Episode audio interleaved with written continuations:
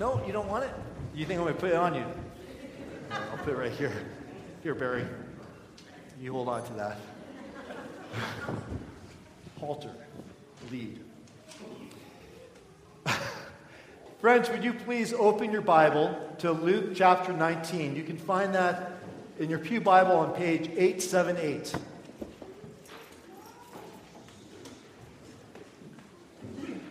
Luke 19, verses 28 to 40, page 878 in your Pew Bible.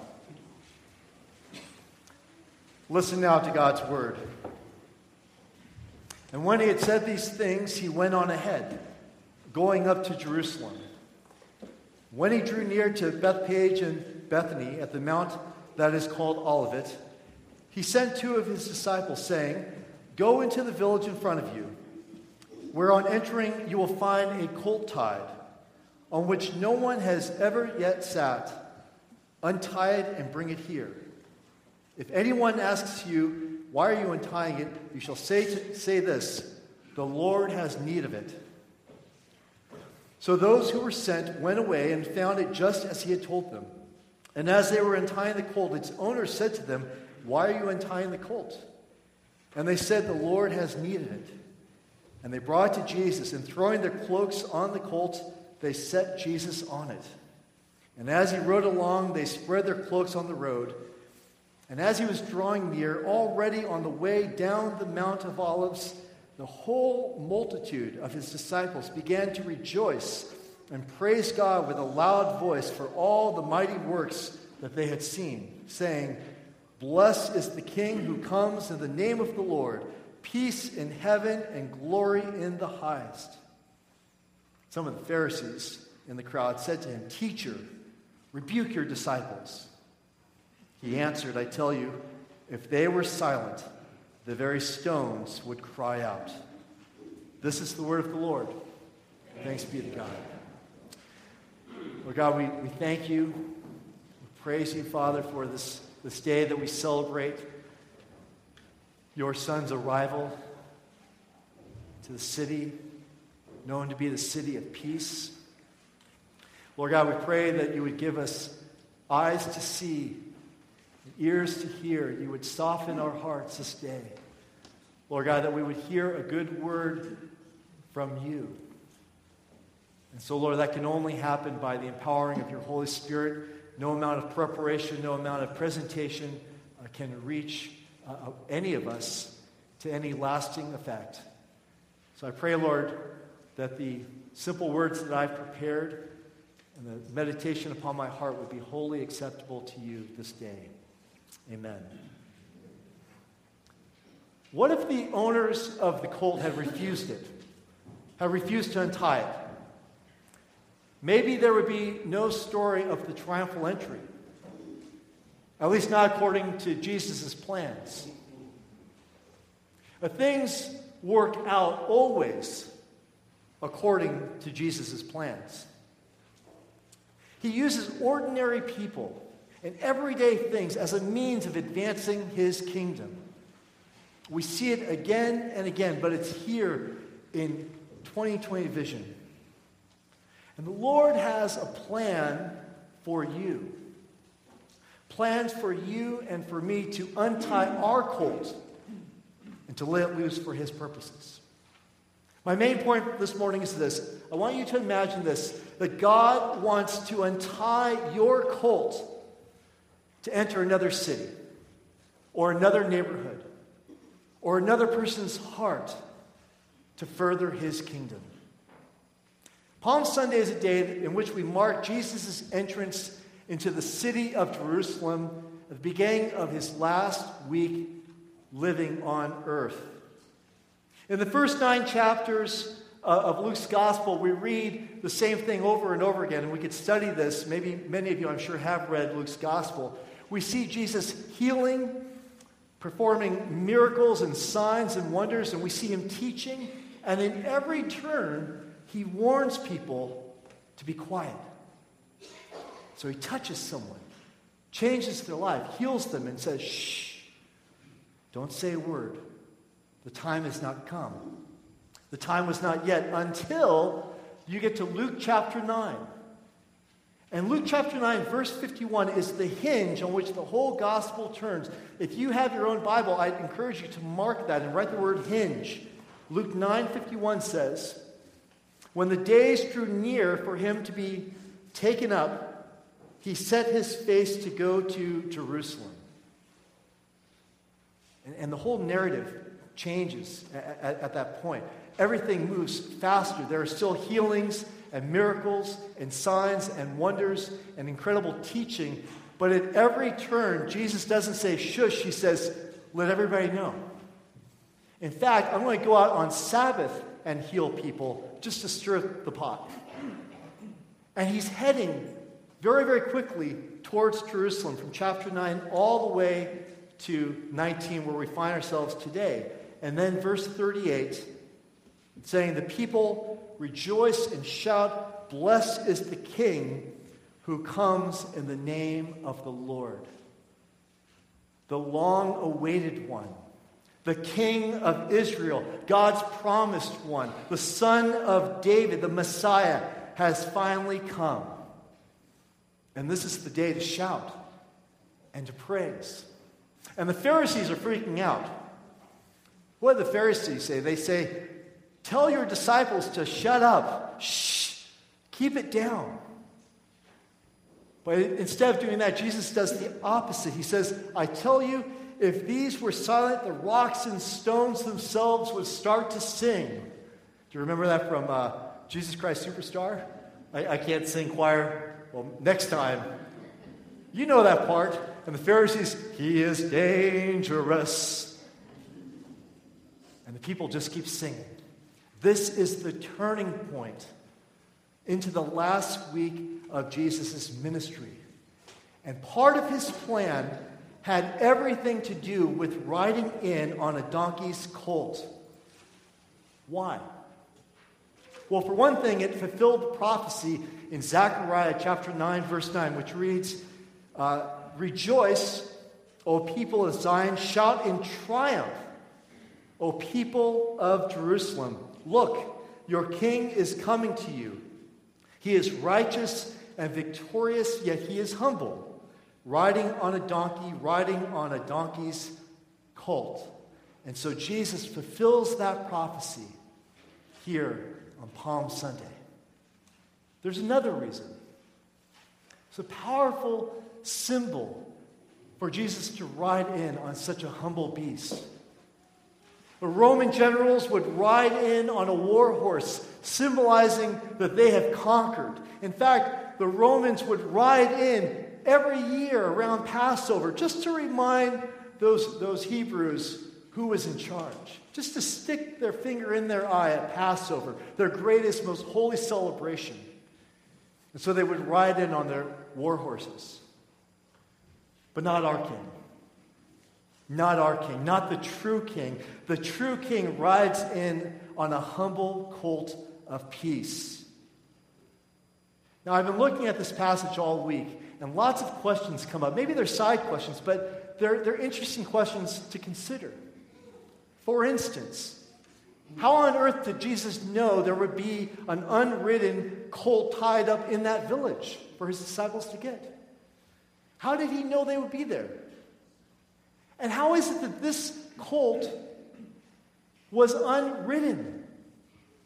And if it was unridden, because we can see here it was tied up so it wasn't trained, how, how did his disciples coax an untrained colt of a donkey up the hill? Can you imagine they're trying to pull a donkey up a hill a couple miles to get to Jesus, and somehow Luke doesn't say that there was any trouble. They untied it, and walked up the hill. How does that happen? A serviceable animal like this was of great value in that day. How is it that the owners gave it up so easily? It was the equivalent of a car, a truck, and a tractor all in one. A huge sacrifice. But do you think the owners had any idea that their generosity would be used for such a noble purpose. Just at the word of the disciples. These are some of the questions that, that run through my mind and encourage us to, to consider. In his book, And the Angels Were Silent by Max Lucado, he reminds us that each of us has a donkey's colt that the Lord needs. And he reflects in this book, there's a reflection on, on the idea of using what we own for the Lord's purposes. And if you've heard me preach for any length of time, you know I don't often use long quotes, but I'm going to today because it was so helpful to consider the questions that were on Max's mind. So bear with me. He writes, Sometimes I get the impression that God wants me to give him something, and sometimes I don't give it because I don't know for sure. And then I feel bad because I've missed my chance. Other times I know he wants something, but I don't give it because I'm too selfish.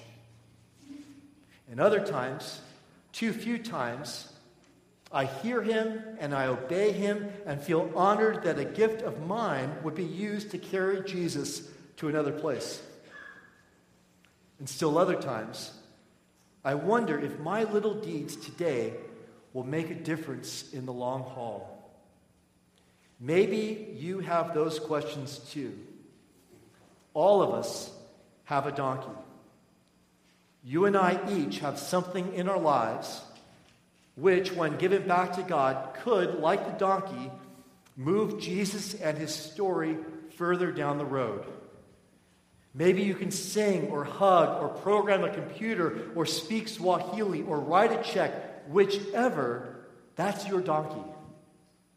Whichever, your donkey belongs to him. It really does belong to him. Your gifts are his, and the donkey was his. The original wording of the instructions Jesus gave to disciples is proof. Quote, anyone asks, if anyone asks you why you are taking the donkey, you are to say, its Lord is in need. End quote. I went back and checked the Greek, and that's exactly what it says. Jesus tells his disciples, Tell them, its Lord is in need. Now, whether the owners untied the donkey colt or not, it doesn't seem like a, a major turning point in the story of salvation, does it? But it was important to Jesus. He had need of it. And so he tells the disciples to go and get this specific, unridden, pure colt, and that if they encounter any questions, to say the Lord has need of it, and the animal was there just as he said it would be. The Son of God is doing here what he has done in his incarnation. He's making use of his creation.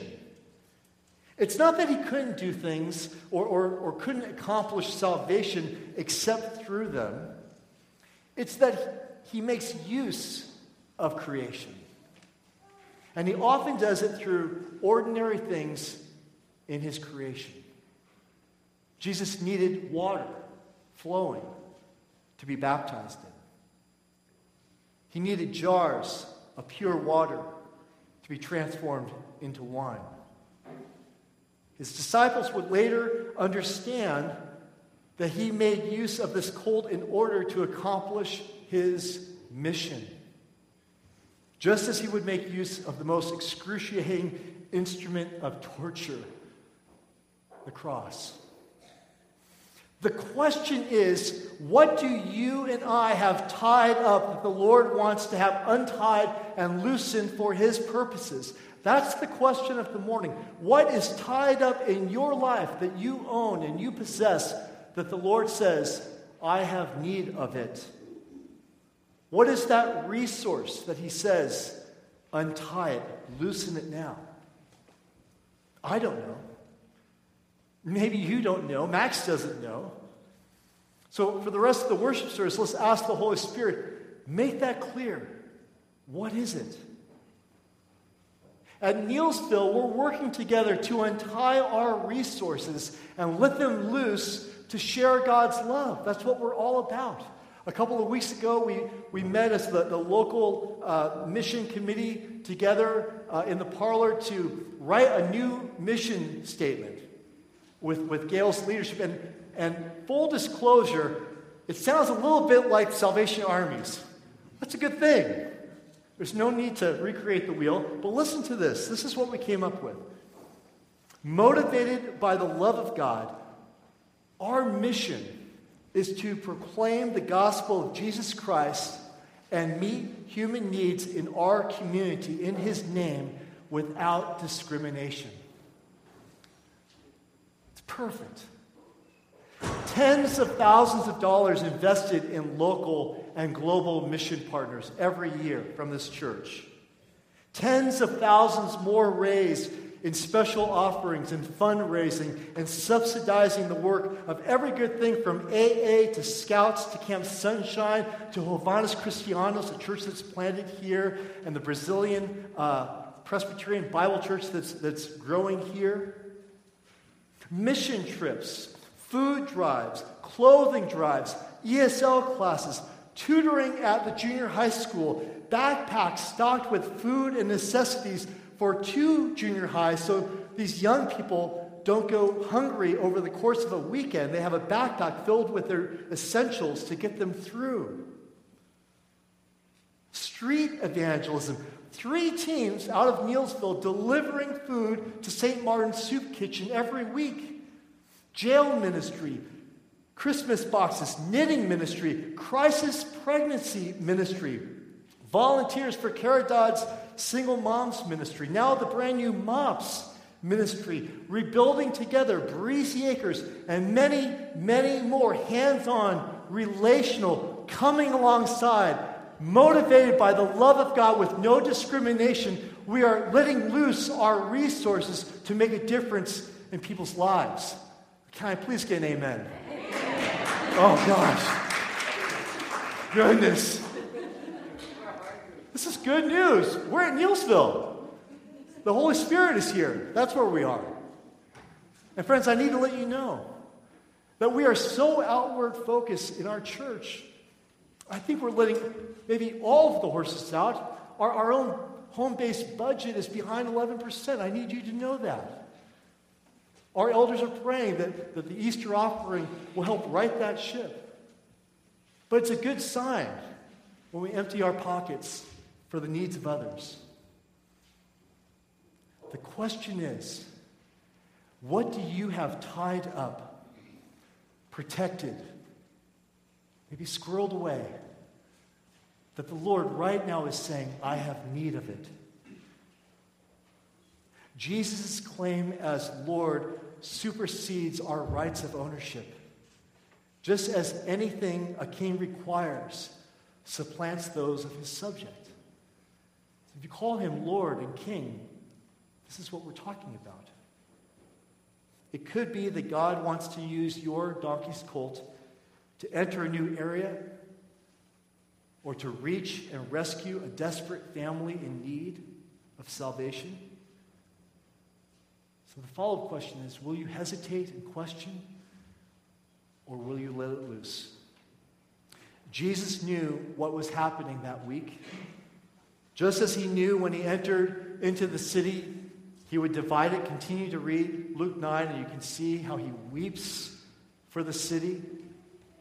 He knows that Simeon, uh, Simeon's uh, prophecy is being fulfilled, that he would divide people. He knew the Pharisees were going to get the upper hand. He knew the people's uh, shouts of joy and celebration would turn, and they would turn against him.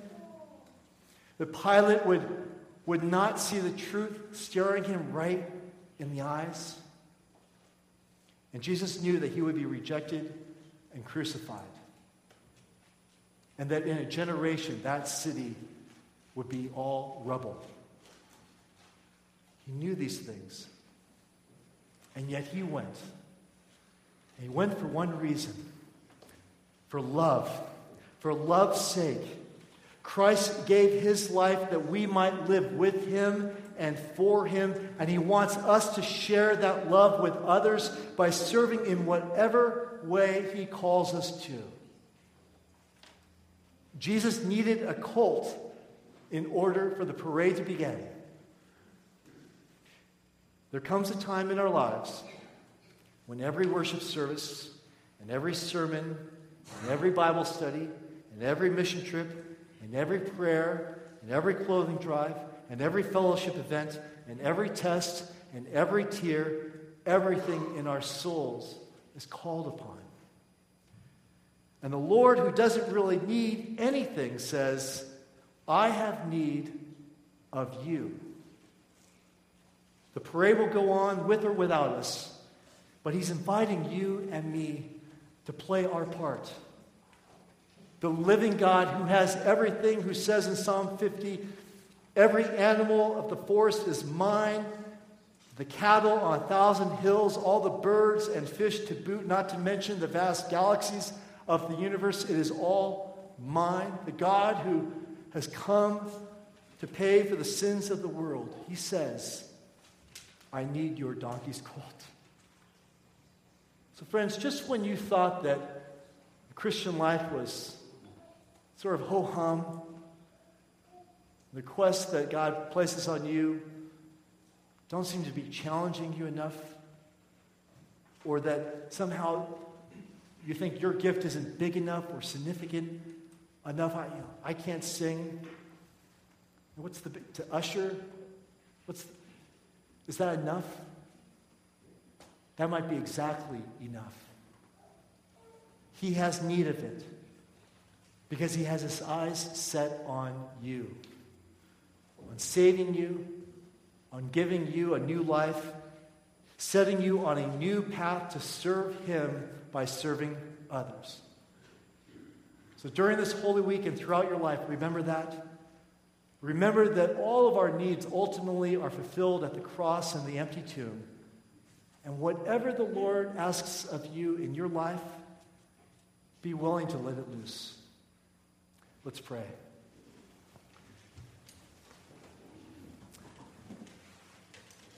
So, Lord, we're, we're thinking, we're chewing on this,